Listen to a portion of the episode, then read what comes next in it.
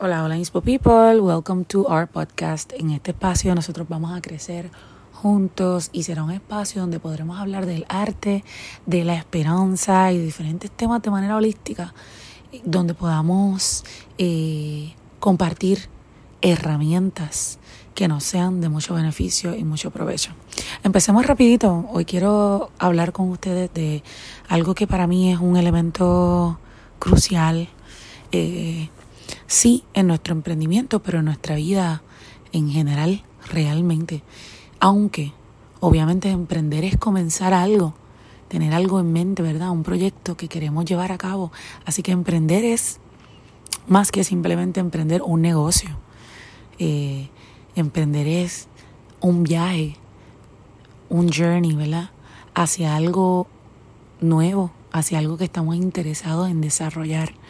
Esto puede ser tanto a nivel eh, físico, que tengamos planes con nuestra salud física, como con nuestra salud mental, espiritual, eh, proyectos de sueños, de deseos, de metas que tengamos eh, presente, ¿verdad? Y que queramos desarrollar, pues emprender implica todo lo que realmente comencemos a hacer.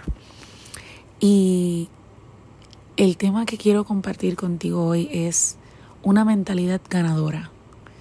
Lo más importante a establecer, tanto para emprender como dije, como para ordenar nuestras vidas, es darle prioridad a nuestra mente.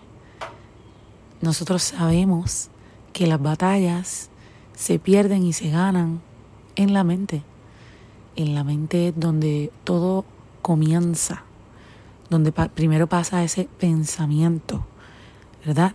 Mientras o antes de que un evento o problema se dé en nuestras vidas, ya nosotros hemos escogido una postura de cómo vamos a mirar este problema, es decir, una actitud que tiene dos posibilidades o dos vertientes. Una puede ser la que nos frena porque nos quejamos, pensamos negativo, ah, esto es, eh, esto no va a salir bien, eh, tenemos estos pensamientos quizás hasta catastróficos, esto es lo peor, yo no puedo con esto. Y esa mentalidad o esa actitud y esa perspectiva, manera de mirar este evento o suceso, nos frena, nos detiene, nos estanca. Por el contrario, tenemos otra opción que es una mentalidad que nos empuja a avanzar. Cuando nosotros recordamos la verdad de que Dios está con nosotros, de que todo lo podemos en Él, es una mentalidad que nos empuja a avanzar en medio de lo que estemos atravesando. Es decir, que la batalla primero se da en la mente.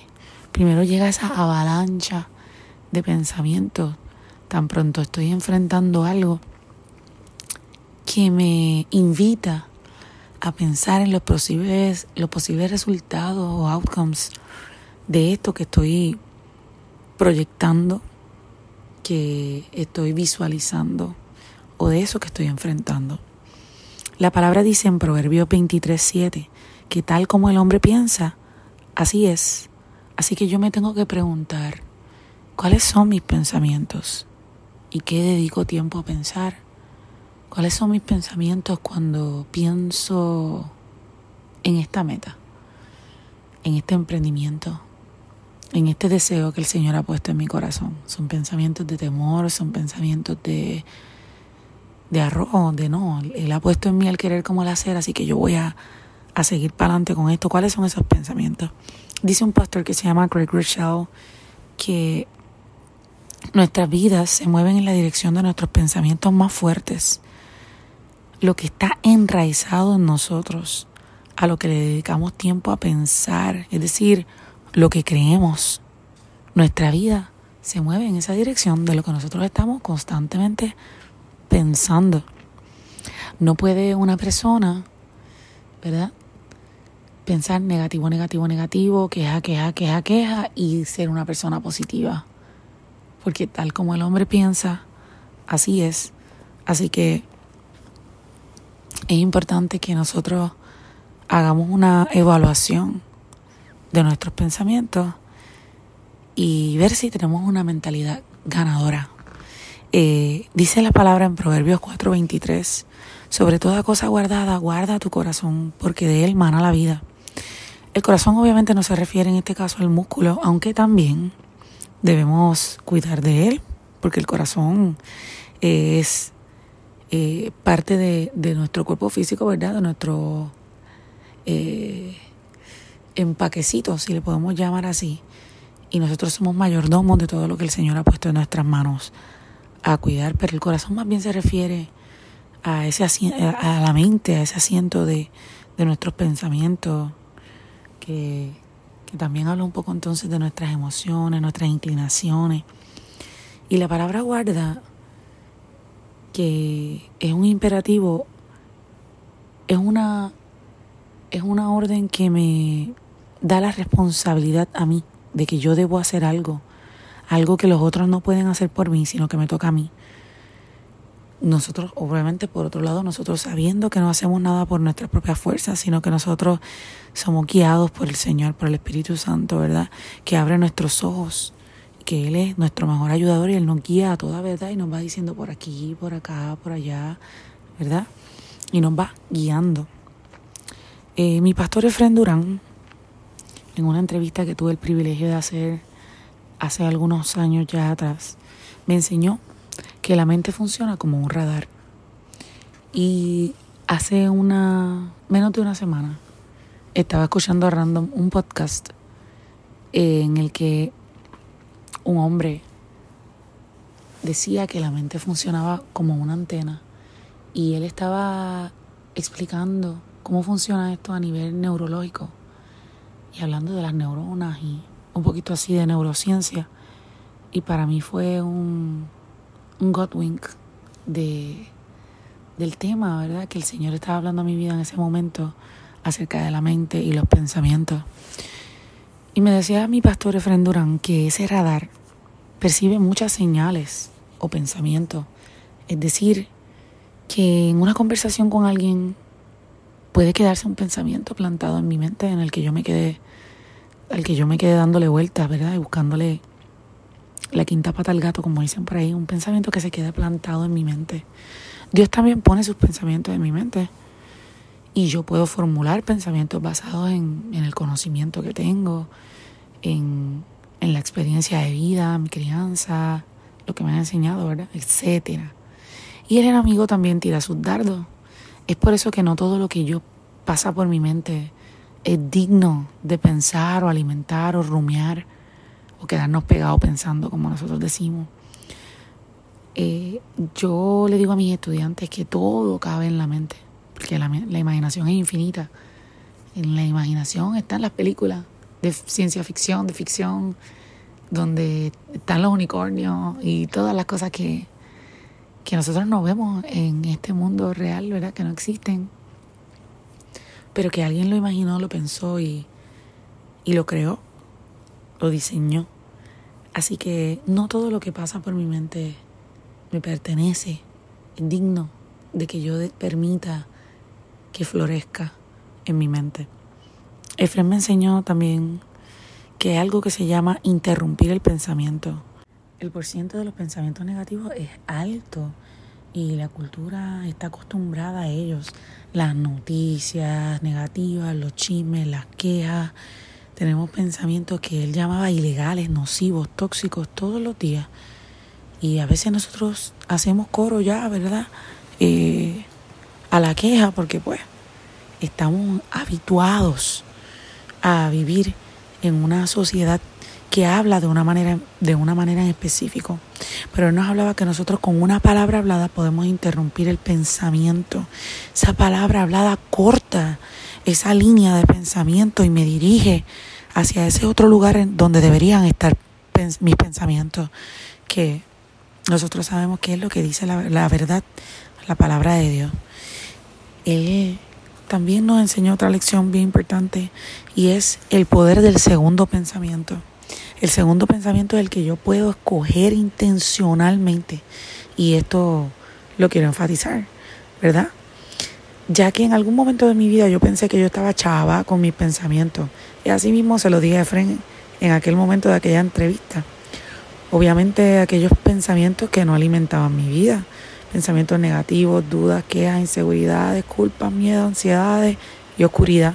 Mi mente yo, yo la describiría como, como eso que dice el Génesis para describir la tierra desordenada y vacía. Bueno, no, no muy vacía, pero no llena exactamente de lo correcto.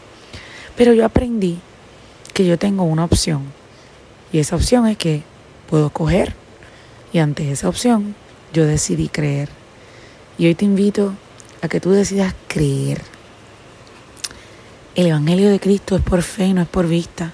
Nosotros creemos que Jesús ya pagó el más alto precio y que gracias a su sacrificio yo tengo acceso al Padre y la posibilidad de vivir una vida sobreabundante y en victoria. Esto es en medio de cualquiera sean mis circunstancias.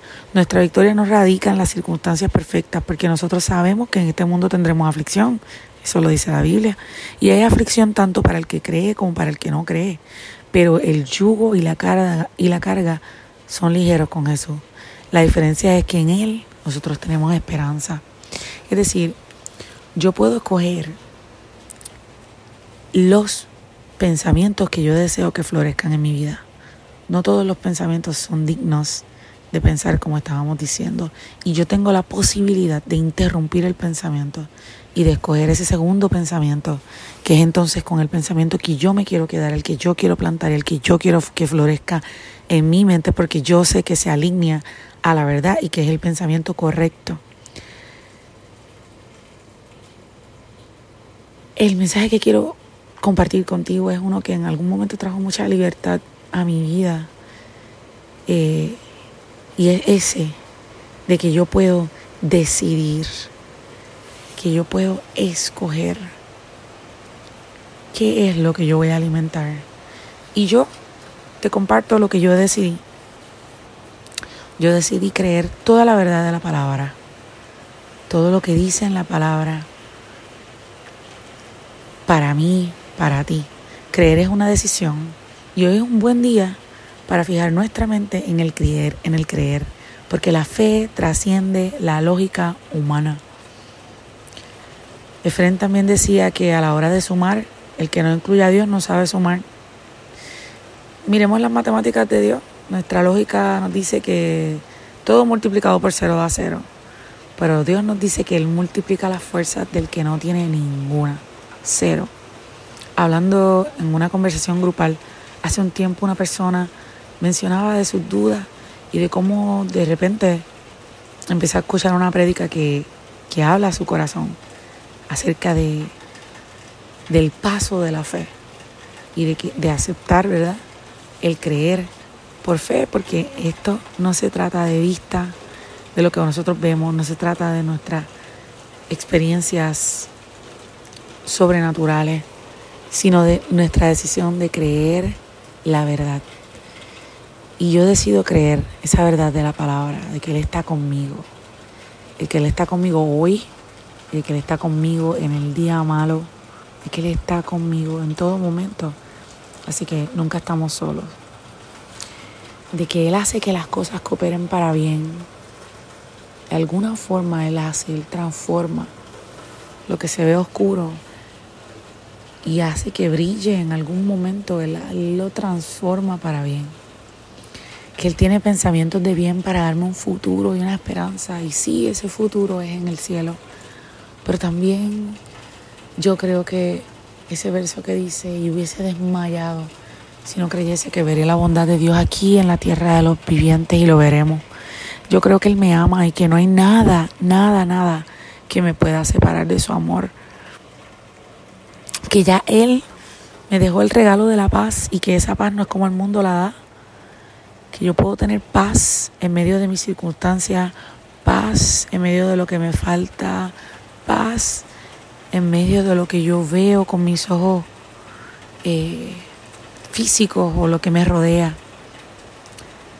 que Él está adelante y pelea por mí y por ti, y que Él hace un camino para nosotros. Y yo decido creer y abrazar todo su bien.